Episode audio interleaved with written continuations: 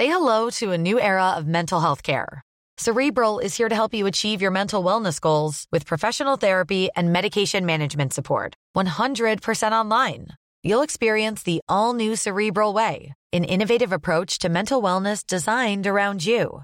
You'll get a personalized treatment plan from a therapist, prescriber, or both in a safe and judgment free space. Your Cerebral therapist or prescriber will outline a customized plan with clear milestones along the way so you can get to feeling your best. With Cerebral, you're not alone in your mental health journey. We're here to empower you to live a fulfilling life. So take that first step towards a brighter future and sign up today at cerebral.com slash podcast and use code ACasts to get 15% off your first month. Offer only valid on monthly plans. Other exclusions may apply. Offer ends July 31st, 2024. See site for details.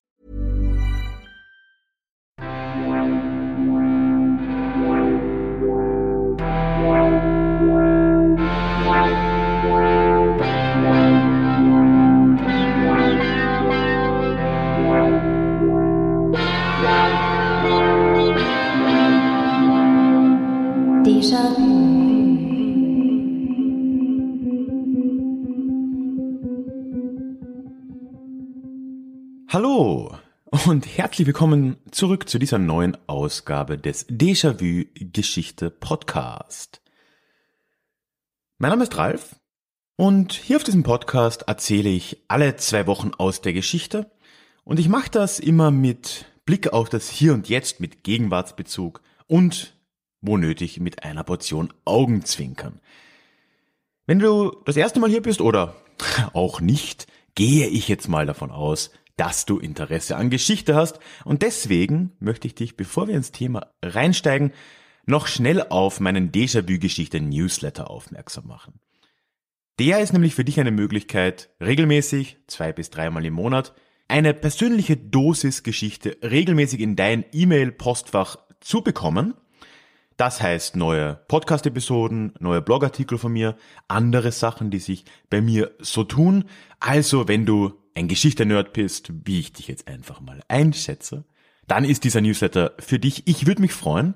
In den Shownotes findest du einen Link zu meiner Website, wo ich dir alles über diesen Newsletter erzähle nochmal.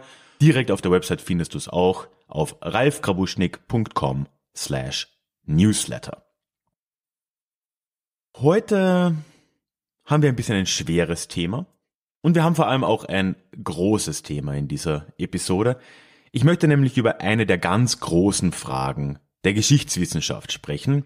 Vielleicht nicht mehr unbedingt heute, aber in der Vergangenheit und in der Entwicklung der Geschichtswissenschaft war das eine ganz große Frage, der ganz viele Denker, Philosophen, Historiker nachgegangen sind.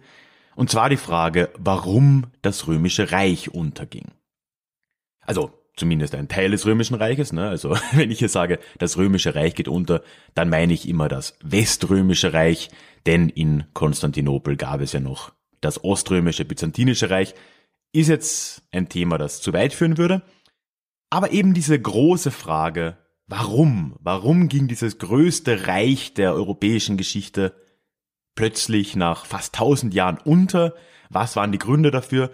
Ja, und ich möchte in dieser Episode erstmal einen kurzen Abriss dir geben, was denn dieser Untergang Roms in Anführungszeichen wirklich war, was das bedeutet hat. Dann möchte ich dir einen Überblick geben über ja einige der Theorien, was denn jetzt der, der Grund für diesen Untergang gewesen sein könnte, denn man kann schon mal vorausschicken, auch wenn jahrhundertelang große Denker sich den Kopf darüber zerbrochen haben, haben wir immer noch keine endgültige Lösung oder endgültige Antwort, warum das jetzt untergegangen ist. Werden wir auch nie haben. Es war sicher eine Kombination von Faktoren, aber ich möchte eben ein paar dieser möglichen Faktoren dir vorstellen. Im Hauptteil möchte ich dann aber vor allem über einen dieser Faktoren im Detail reden und da geht es um den internen Zwist innerhalb Roms und Bürgerkriege, Palastintrigen. Und von da und wenn du den Titel dieser Episode gelesen hast, wirst du dich schon wundern, dann will ich schauen, was denn an dieser Situation in der Zeit, als das Römische Reich im Westen unterging, was uns davon heute bekannt vorkommen könnte, und zwar im Kontext des Klimawandels. Und du wirst sehen, das sind doch ein paar Dinge, die wahrscheinlich einfach alte menschliche Fehler von uns sind, alte menschliche Schwächen. Kurzer Abriss zuerst. Ende des Römischen Reichs im Westen. Was bedeutet das jetzt konkret? Ja, das ist ja schon mal gar nicht so einfach zu sagen. Aber prinzipiell wird das Ende dieses Römischen Reichs mit dem Jahr 476 nach Christus datiert. Das war das Jahr, als der letzte weströmische Kaiser abgesetzt wurde von einem germanischen Fürsten im Prinzip namens Odoaker. Der hat ihn abgesetzt, hat die kaiserlichen Insignien dann brav nach Konstantinopel geschickt, wo es ja immer noch einen Kaiser gab, hat quasi die zurückgegeben und damit ganz symbolisch gesagt, so hier im Westen haben wir keinen Kaiser mehr, behalte das, hat sich dann selbst zum König Italiens de facto gemacht und damit ging das, dieses tausendjährige römische Reich ging im Westen damit sang- und klanglos mehr oder weniger unter. Davor gab es natürlich schon gewisse Entwicklungen, die das ja vielleicht auch vorbereitet haben und man muss jetzt mal erst sehen, okay, römische Geschichte, da gab es natürlich zuerst mal die römische Republik, auch da dann vorher Königtum, bla bla. Aber ungefähr ab der Zeitenwende, so na, Christi Geburt, von da an reden wir über das römische Kaiserreich. Und das war, wie du ja sicher weißt, das größte Reich, das es in Europa in der Form jemals gab. Das hat von Britannien, also vom Hadrianswall in, im heutigen Nordengland bis nach Syrien im Prinzip sich erstreckt riesen, riesenreich natürlich. Rom im Zentrum dieses ganzen Reiches. Und das hat sich natürlich auch schon mit der Zeit immer wieder verändert. Eine große Veränderung, die die Geschichte des Untergangs dann auch begleitet und die man halt kennen muss, wenn man darüber sprechen will, ist, dass irgendwann es zur Reichsteilung in Ost- und West-Rom kam. Auch das ist ein Thema, da könnte man wirklich im Detail ewig drüber reden. Eine richtige Reichsteilung gab es ja nicht. Aber spätestens mit dem Jahr 395, de facto auch schon früher, gab es eine gewisse Trennung im Römischen Reich. Es gab dann zwei Kaiser, einen in Rom, der dann später umgezogen nach Mailand, dann nach Ravenna, und einen oströmischen Kaiser in Konstantinopel. Aber die haben zwar über unterschiedliche Teile dieses Reichs geherrscht, aber sie waren nicht getrennte Reiche. Also es war eine Doppelspitze, beide Kaiser waren gleichberechtigt und sie verstanden sich als ein und derselbe Staat. Man hat halt unterschiedliche Regierungsbezirke gehabt, wenn man, wenn man es so nennen will. Das ist natürlich jetzt wichtig, weil in der Gemengelage, die den Untergang des Weströmischen Reichs begleiten, da spielt natürlich diese Trennung und auch der oströmische Kaiser eine ganz zentrale Rolle. Ja, im den letzten 100 Jahren, ab dieser offiziellen Reichsteilung spätestens, dann bis zum, zum letzten Kaiser, der dann 476, wie, wie gesagt, abdanken musste, sah sich natürlich das Römische Reich vor allem im Westen, aber durchaus auch im Osten mit sehr großen Herausforderungen konfrontiert. Wir nennen das dann oder haben das dann sehr lange als die Völkerwanderung bezeichnet, was ein irreführender Begriff ist. Ja, wirkliche Völker sind ja nicht gewandert, aber natürlich in dieser Zeit sind immer mehr Stämme bzw. Gruppen von Stämmen, Kampfgruppen aus dem Bereich um das Römische Reich, also hinter den Reichsgrenzen, hinter dem Limes, hinter der Befestigungsanlage ins Reich eingedrungen, entweder auf kämpferische Art oder sie wurden auch angeheuert oft als sogenannte Föderaten, die dann in den römischen Legionen gedient haben oder auch teilweise dann unter eigener Führung für das Römische Reich die Grenzen gesichert haben. Und ja, diese, diese Grenze wurde halt irgendwie immer, immer poröser mit der Zeit. Vor allem Westrom hat den Schaden dieser sogenannten Völkerwanderung zum größten Teil getragen. Und ja, also als dann dieser letzte römische Kaiser dann abdanken musste, da war von diesem weströmischen Reich ja eigentlich kaum noch etwas übrig. Da hat er noch über Italien geherrscht und da auch schon minus Sizilien, minus Sardinien und so weiter. Also das war wirklich ein sehr kleines Restreich und die Germanenstämme, die halt mit der Zeit immer stärker über die Reichsgrenzen auch gekommen sind, teilweise auch gerufen wurden und dann wieder in Partnerschaft mit dem Römischen Reich agiert haben, die haben sich in Gallien, in, in den germanischen Provinzen, in, im heutigen Spanien und so weiter überall bald eigene Staaten erbaut auf Kosten des Römischen Reichs. So, sehr grober, sehr grober Abriss. Aber so ungefähr kam es eben zum Ende dieses Römischen Reichs im Westen. Das klingt jetzt ein bisschen einfach, ne? Völkerwanderung, die haben Rom überrannt und damit ist es untergegangen.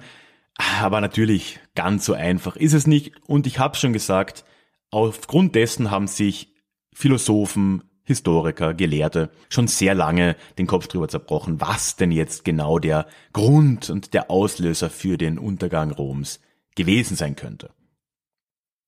Vor allem war das etwas, was dann in der Neuzeit aufgekommen ist, verstärkt im 18., 19. Jahrhundert.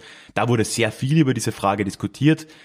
Ja, ist auch klar, das ist halt irgendwo eine Folge der Renaissance und der Aufklärung. Ne? Also wenn man beginnt, die Antike, also diese Zeit vor dem dunklen, dunklen Mittelalter, haben wir auch schon drüber geredet, zu glorifizieren, wie man es ja gemacht hat, dann ist natürlich der Untergang des antiken Staats per se, dieses römischen Reichs, das man mit ganz viel dieser angeblichen antiken Tugenden ja verbunden hat, das wurde natürlich als Tragödie irgendwo gesehen und man wollte dem auf die Spur gehen, man wollte rausfinden, woran denn dieser Untergang jetzt wirklich gelegen haben könnte. Und es haben sich dann in diesen Studien einige Theorien herausentwickelt, über die ich dir jetzt kurz ein bisschen was erzählen will. Die erste sehr folgenreiche und sehr erfolgreiche Theorie auch war die sogenannte Dekadenztheorie. Das war etwas, was gerade im 18. und 19. Jahrhundert, vor allem im 19. Jahrhundert, sehr weit verbreitet war, dass das römische Reich letzten Endes an seiner eigenen Dekadenz zugrunde gegangen ist. Ist es ein sehr vages Argument, ne? Dekadenz, was, was, was soll das heißen? Ja, aber im Prinzip ist die Theorie halt so, dass das römische Reich durch seine ewige Expansion und die ewige Erfolgsgeschichte irgendwo selbstgefällig geworden ist, im moralischen Sinn, aber dann auch im gesellschaftlichen, im wirtschaftlichen, im militärischen Sinn, einfach irgendwo faul und selbstgefällig geworden ist und irgendwann notgedrungenerweise von vitaleren und agileren Gruppen, wie eben in dem Fall den germanischen Stämmen, den Goten, den Franken und wem auch immer, überrannt wurde. Das ist im Prinzip die Dekadenztheorie, an die glaubt heute eigentlich kein ernsthafter Wissenschaftler mehr. Es ist eine, wie gesagt, sehr vage und sehr ideologisch eingefärbte Sicht auf die Dinge. Man muss ja auch sagen, ursprünglich kam diese Theorie ja in der Zeit des Nationalismus auf, im großen Stil. Und nicht wenig überraschend haben vor allem Forscher aus den Staaten über die Dekadenztheorie geschrieben, die sich selbst in einer nationalen Geschichtsprägung als Nachfolger der Germanen gesehen haben. Natürlich Deutschland, aber eben auch Frankreich, das ja auf das Frankenreich sich zurückbezieht, auch Großbritannien, das sich auf die Angelsachsen bezieht. Und das hat natürlich irgendwo in die nationalistische Geschichtsprägung der Zeit gepasst. Ne? Also man hat die eigene Geschichte des Landes zurückverfolgt bis in diese Völkerwanderungszeit.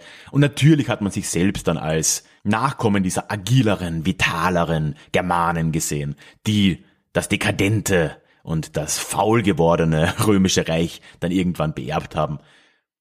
Ja, war halt attraktiv. Es ist auch kein Wunder, dass noch in der Nazi-Zeit diese Idee sehr verbreitet war, gerade in, in Nazi-Deutschland.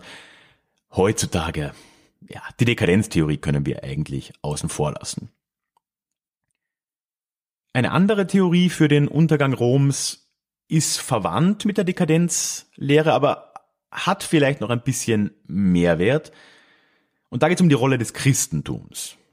Also das Römische Reich hat ja irgendwann dann das Christentum zur Staatsreligion gemacht, hat daher gewechselt von einer polytheistischen Religion mit sehr vielen Göttern. Man kennt ja das römische Pantheon ne, mit Mars und wie noch immer, ne, die ganzen Götter, nach denen wir dann Planeten benannt haben. Das wurde halt irgendwann vom Christentum abgelöst.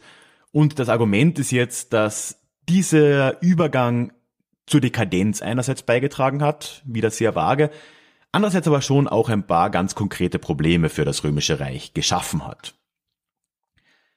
Weil einerseits war ja der Polytheismus eine Möglichkeit, neue eroberte Gebiete traditionell ins Römische Reich zu integrieren. Das war eine Methode, die sehr lange funktioniert hat. Rom hat irgendwas erobert. Die dortigen Menschen haben natürlich ihre Götter gehabt. Und Rom hat denen dann erlaubt, weiterhin diese gleichen Götter anzubeten. Und die wurden mehr oder weniger in das römische Pantheon aufgenommen. vielleicht auch unter anderem Namen, vielleicht wurden sie dann auch irgendwann vermischt oder vereint mit schon existierenden Göttern, aber diese Völker, die jetzt plötzlich unter römischer Kontrolle waren, die konnten halt weiterhin mehr oder weniger ihre alten Bräuche, ihre alten Götter anbeten. Das hat die Integration erleichtert. Ein anderes Argument natürlich auch noch ist, dass im Politismus sich auch der römische Kaiser als Gott verehren hat lassen können. Und das geht natürlich im Christentum auch nicht mehr so ohne weiteres. Ja, und diese Kombination an Faktoren wird dann oft gesagt, hat dazu beigetragen, dass das römische Reich dann an Stärke und an Schlagkraft verloren hat. Ja, was, was ja auch durchaus sein kann. Ein weiteres mögliches Puzzlestück hier im, im Untergang Roms ist dann die wirtschaftliche Frage, beziehungsweise unter dem Überbegriff Überdehnung dann vielleicht zusammenzufassen, dass spekuliert wurde, dass das Römische Reich einfach zu groß wurde, um noch effizient regiert zu werden. Das war ja auch der Hauptgrund für diese Reichsteilung in, in Ost und West, weil halt einfach die Entfernungen zu groß wurden. Also Meldungen, die irgendwie von Britannien an die Hauptstadt geliefert wurden, das hat ja Wochen gedauert, bis da Informationen in Form von Briefen und Boten es geschafft haben, in, in Rom anzukommen. Das war natürlich ein Problem, man hat dann versucht, wie gesagt, mit dieser Teilung, dass man zumindest mit Konstantinopel im Osten, Rom im Westen etwas nähere Zentren an den, an den Grenzregionen nochmal hat, dass man da ein bisschen dagegen arbeitet. Aber natürlich wurde das für das sehr große, sehr weit ausgestreckte Römische Reich durchaus zu einem Problem. Eine andere Thematik, die da jetzt reinspielt in diese Überdehnung, ist aber auch das, dass das Römische Reich ja irgendwann aufgehört hat, im großen Stil zu expandieren so ab dem zweiten Jahrhundert war das dann eigentlich im Großen und Ganzen dann auch vorbei.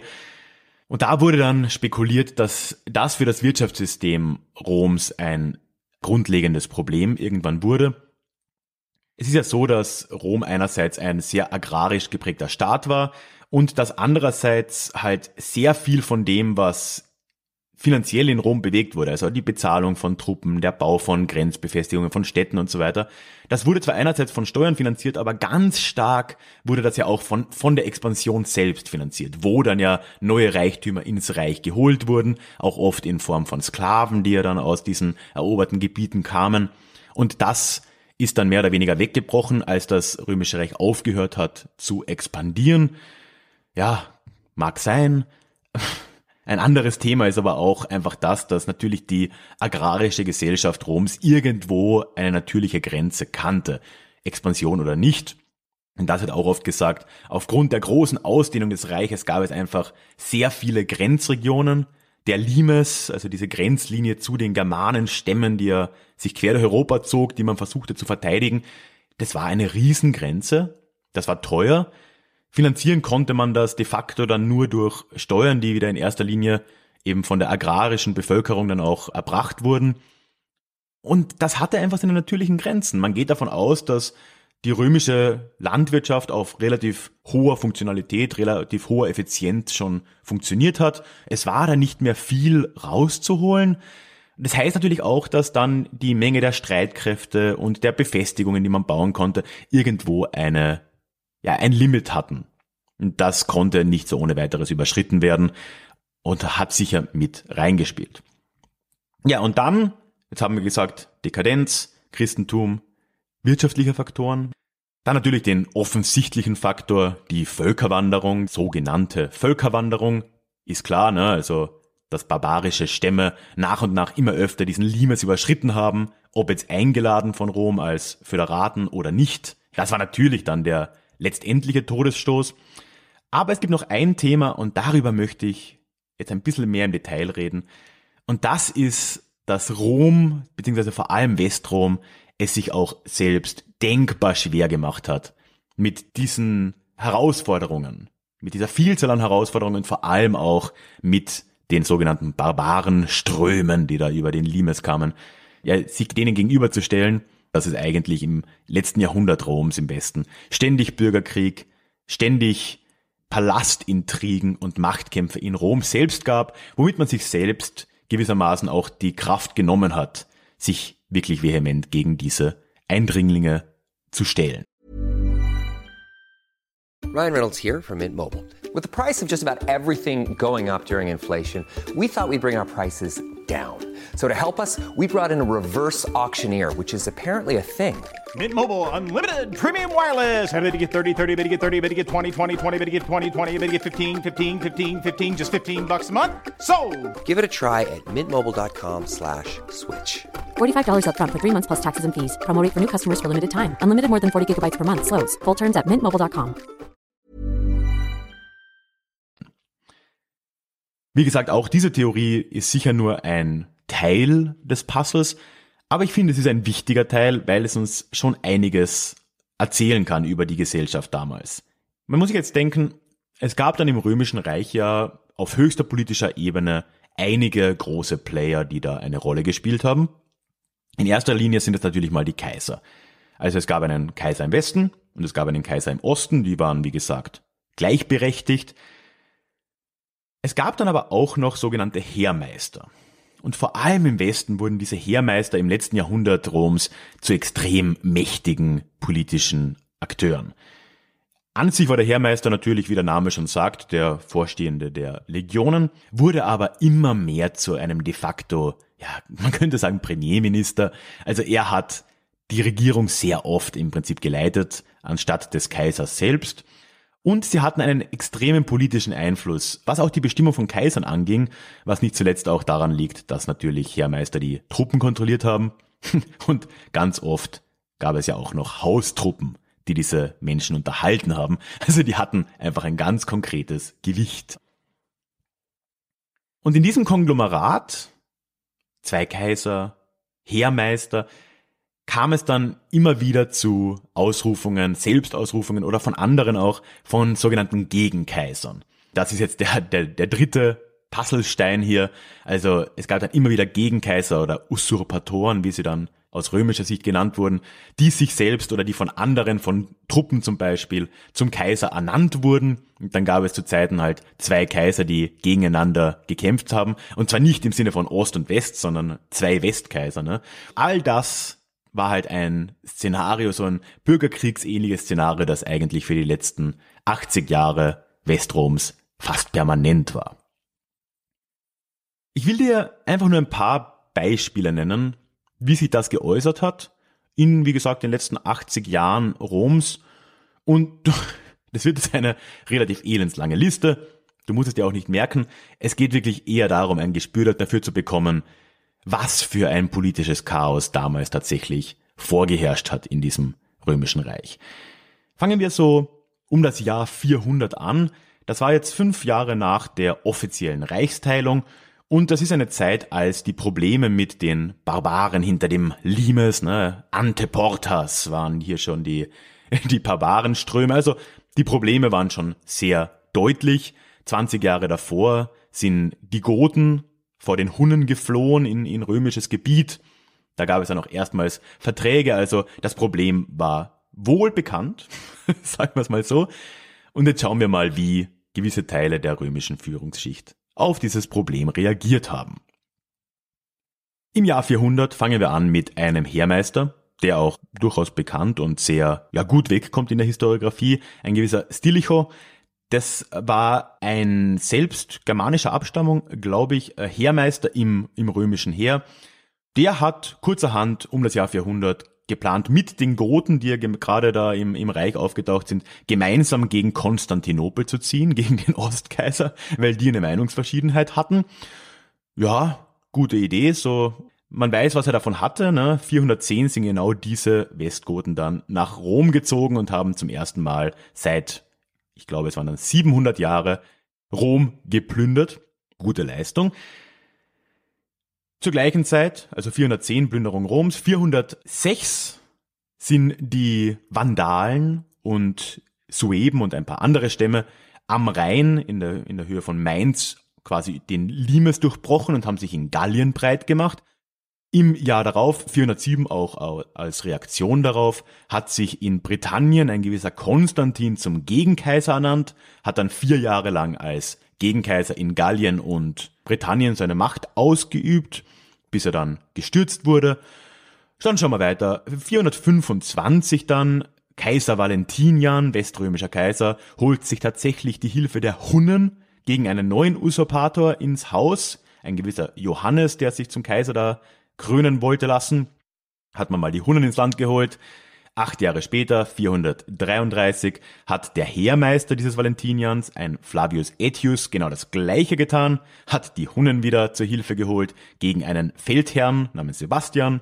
Nochmal 17 Jahre später hat die Schwester des Kaisers Valentinian, der inzwischen verstorben war, wieder den Hunnenkönig Attila persönlich um Hilfe gebeten gegen eben diesen Heermeister Aetius, hat wie es scheint, Attila sogar ein Heiratsangebot gemacht, diese gute Honoria. Fünf Jahre später, 455, plündern die Vandalen Rom angeblich wieder, also man kann sich wirklich sagen, aber womöglich auf Einladung, diesmal von der Nichte des, nein, nicht der, der Witwe des alten Kaisers Valentinian, die diese Vandalen gerufen hat, weil sie mit dem neuen Kaiser, mit dem Nachfolger zwangsverheiratet werden sollte. Fünf Jahre später, 460, lässt der neue Heermeister Rikima einfach mal den Kaiser Majorian ermorden und bestimmt selbstständig einen neuen. Warum auch nicht? Sieben Jahre später war er wieder unzufrieden damit und äh, lässt dann einfach den oströmischen Kaiser einen neuen weströmischen Kaiser bestimmen. Die schicken auch einen gewissen Anthemius dann nochmal fünf Jahre später ist Rikima mit dem auch nicht so zufrieden und belagert einfach mal Rom, in dessen Zuge stirbt auch der Kaiser. Okay, gut. Im Jahr darauf, 473, da bestimmt dann sowohl der neue Heermeister als auch der oströmische Kaiser einen neuen weströmischen Kaiser. Dann haben wir einfach mal zwei. Ja, einer von den beiden gibt auf. Der aus Ostrom geschickte wird's dann. Ganze zwei Jahre lang, 475 dann. Heermeister wieder mal, Flavius Orestes, setzt dann den neuen Kaiser Nepos wieder ab. Und er setzt jetzt, jetzt haben wir einen Höhepunkt erreicht, einfach direkt seinen eigenen Sohn Romulus als römischen Kaiser ein, 475.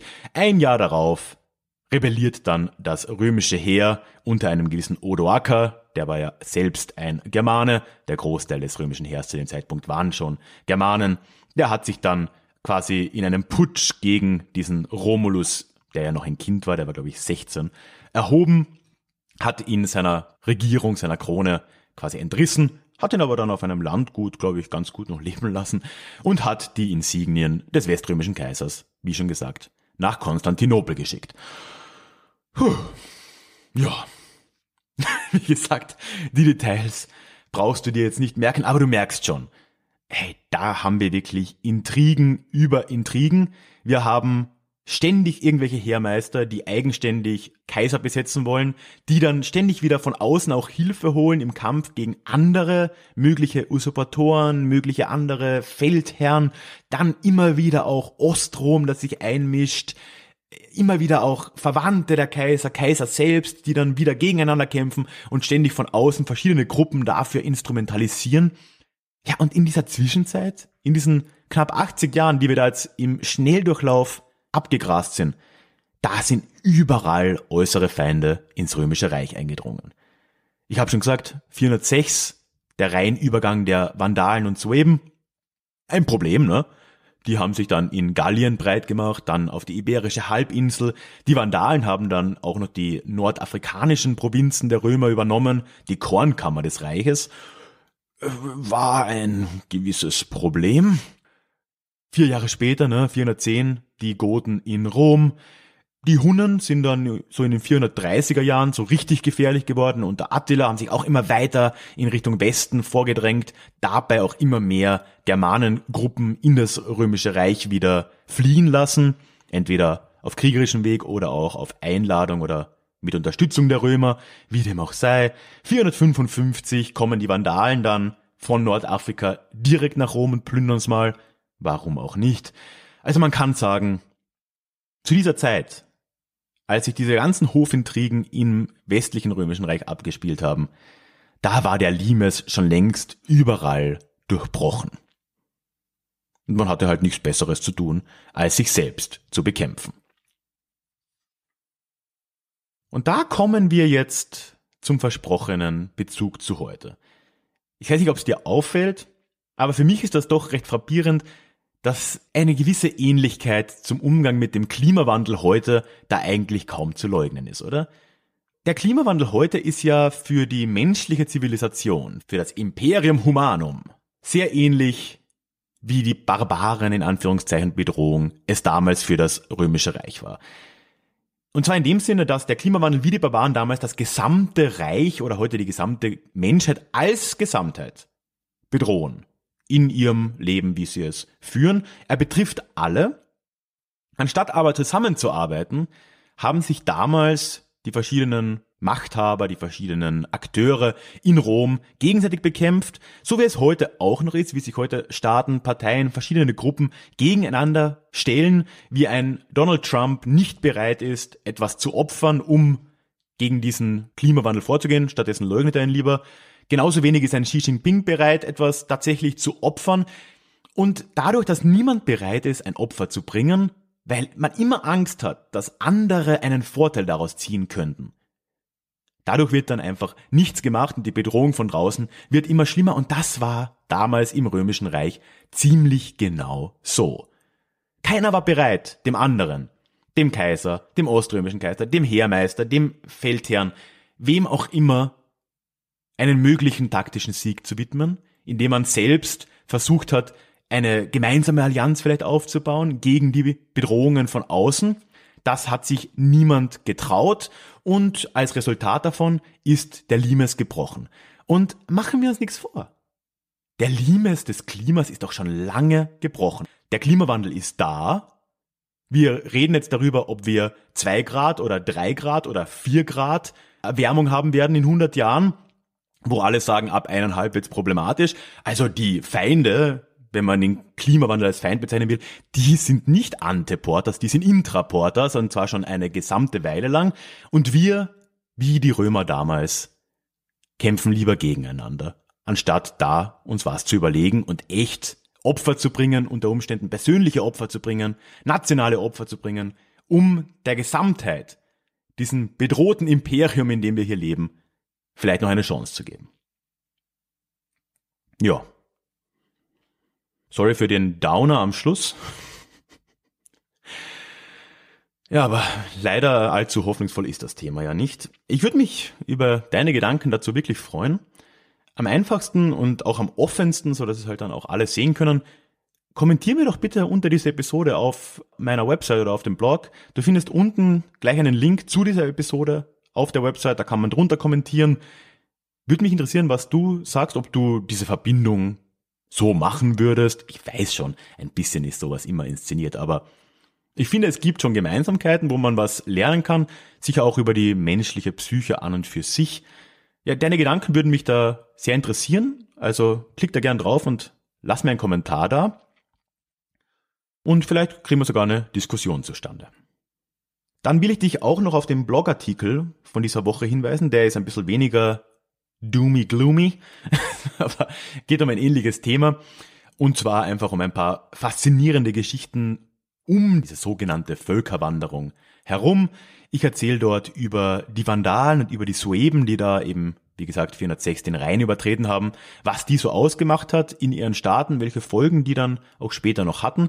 Spannende Thematik, liest ihr das gerne mal durch, auch dazu Link in den Show Notes. Ja, und dann natürlich, ich habe es anfangs ja schon mal gesagt, findest du unten auch den Link zu meinem E-Mail-Newsletter, beziehungsweise auf meiner Website, wo ich dir alles über diesen erzähle. Ja, und wenn dir diese Episode gefallen hat, wenn du generell ein Geschichtsnerd bist, dann ist dieser Newsletter für dich. Du bekommst dort regelmäßig deine persönliche Dosis Geschichte direkt ins Postfach, Podcast-Episoden, Blogartikel, Bücher, Hörbücher, was auch immer.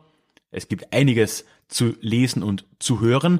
Ich würde mich freuen und als kleines Dankeschön für die Anmeldung gibt es momentan sogar eine kostenlose Zusatzbonus-Podcast-Episode obendrauf, gleich nach Anmeldung zum Download. Ja, schau dir das an. Link in den Show Notes oder direkt auf meiner Website ralfgrabuschnick.com slash newsletter. Dann natürlich, egal wo du diesen Podcast hörst, freue ich mich, wenn du ihn weiterempfiehlst, wenn du ihn abonnierst. All diese Dinge helfen mir sehr, dass du die neuen Episoden auch immer mitbekommst. Und ich möchte mich zum Abschluss noch bei all jenen bedanken, die diesen Podcast auch finanziell unterstützen. Das ist für mich natürlich nicht nur eine Hilfe, sondern auch eine riesen Anerkennung. Und diese Woche möchte ich mich da ganz konkret bei Martin, Angelika und bei Rudolf bedanken für eure Unterstützung. Vielen herzlichen Dank. Ja, und wenn auch du mich da mit dem ein oder anderen Euro unterstützen möchtest, habe ich da alle Möglichkeiten auf der Website zusammengetragen. Das findest du auch in den Show Notes oder direkt auf der Über mich Seite auf der Website ganz einfach zu finden. Damit lassen wir es dann aber auch gut sein. Ich wünsche dir ein paar schöne, wahrscheinlich heiße, immer heißere Tage. Und ja, ich hoffe, wir hören uns in zwei Wochen wieder in unserem nächsten Déjà-vu. Bis dahin.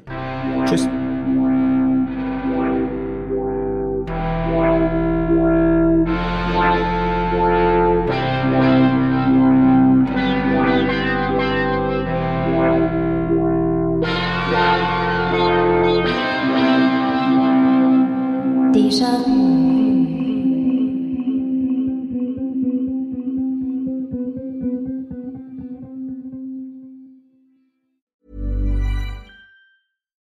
Botox Cosmetic, out of botulinum toxin A, FDA approved for over 20 years. So, talk to your specialist to see if Botox Cosmetic is right for you. For full prescribing information, including boxed warning, visit BotoxCosmetic.com or call 877-351-0300. Remember to ask for Botox Cosmetic by name. To see for yourself and learn more, visit BotoxCosmetic.com. That's BotoxCosmetic.com.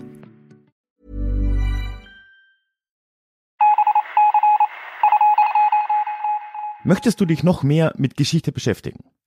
Dann werde doch Teil der Community und hol dir deine persönliche Dosis Geschichte regelmäßig ins Postfach. Mit dem Déjà-vu Geschichte Newsletter.